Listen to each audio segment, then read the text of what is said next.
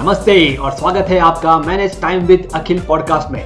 यहाँ आप अखिल यानी मेरे साथ एक सफ़र पर जाने वाले हैं, जिससे अपने टाइम को और बेहतरीन तरीके से मैनेज कर पाएँगे।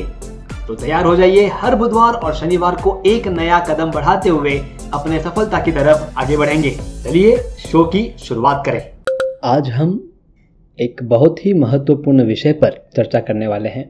आत्मविश्वास, सफलता की कुंजी confidence the key to success हम देखेंगे कि आत्मविश्वास कैसे आपको कम से कम समय में महत्वपूर्ण और चुनौतीपूर्ण कार्यों में सफलता प्राप्त करने में मदद करता है। दोस्तों, आत्मविश्वास वो जादू है जो हमें ताकत देता है, हमें चुनौतियों को मात देने में मदद करता है और सफलता की ऊंचाइयों तक पहुँचने में मदद करता है। आपके खुद पर विश्वास के बिना कोई भी मुश्किल काम असंभव सा लगता है। ऐसा लगता है कि वो इम्पॉसिबल है। आत्मविश्वास को बढ़ाने के लिए कुछ तरीके हैं।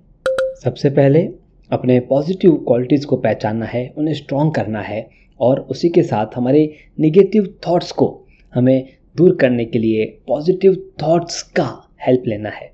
एंड थर्ड मोस्ट इंपॉर्टेंट हमें खुशी के साथ में अपने सकारात्मकता को अपने आसपास बढ़ावा देना है। मेरा ये मानना है कि आपके आसपास में ऐसे ही लोग होने चाहिए जो खुद खुश रहें ताकि आप भी उनके साथ खुश रह सकें।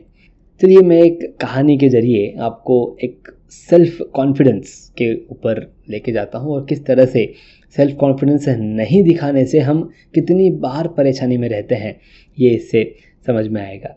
एक बार समीर और उसकी बहन अपने दादा दादी के यहाँ पर मिलने उनके फार्म में गए थे।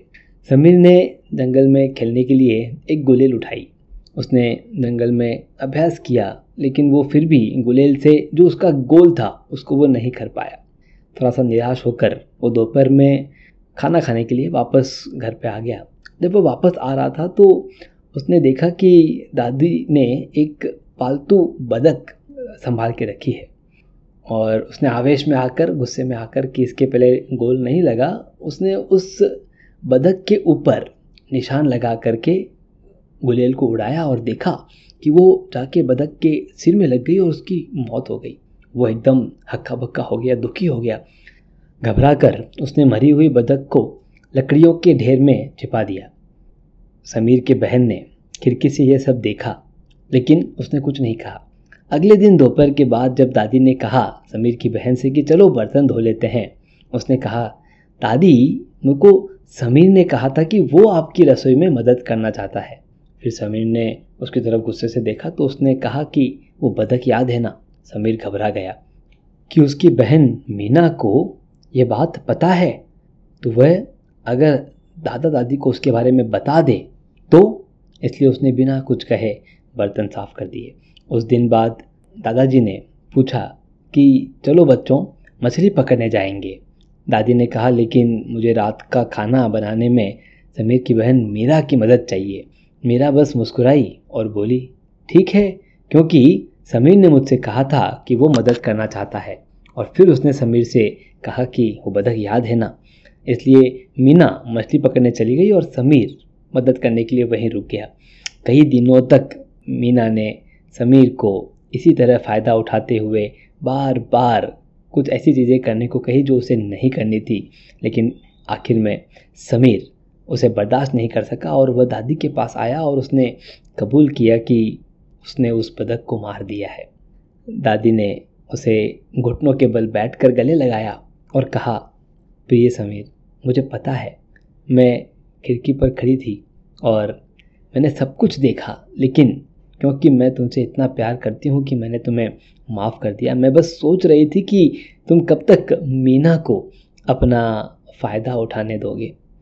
दोस्तों, समीर एक बार आकर के अपने उस सेल्फ कॉन्फिडेंस के ज़रिए सच कह देता तो आप देखते कि कितना सारा समय समीर अपना बचा पाता, जिससे वो अपने मन मुताबिक काम कर पाता था। इसीलिए जब भी कोई सेल्फ कॉन्फिडेंस आपको खतरा रहा है, बिना हिचकिचक उसे पूरा करें और अपने जीवन में वो सभी चीज़ें हासिल करें जो आप करना चाहते हैं, उन सभी चीज़ों पर टाइम बिताना शुरू करें जो आप करना चाहते हैं।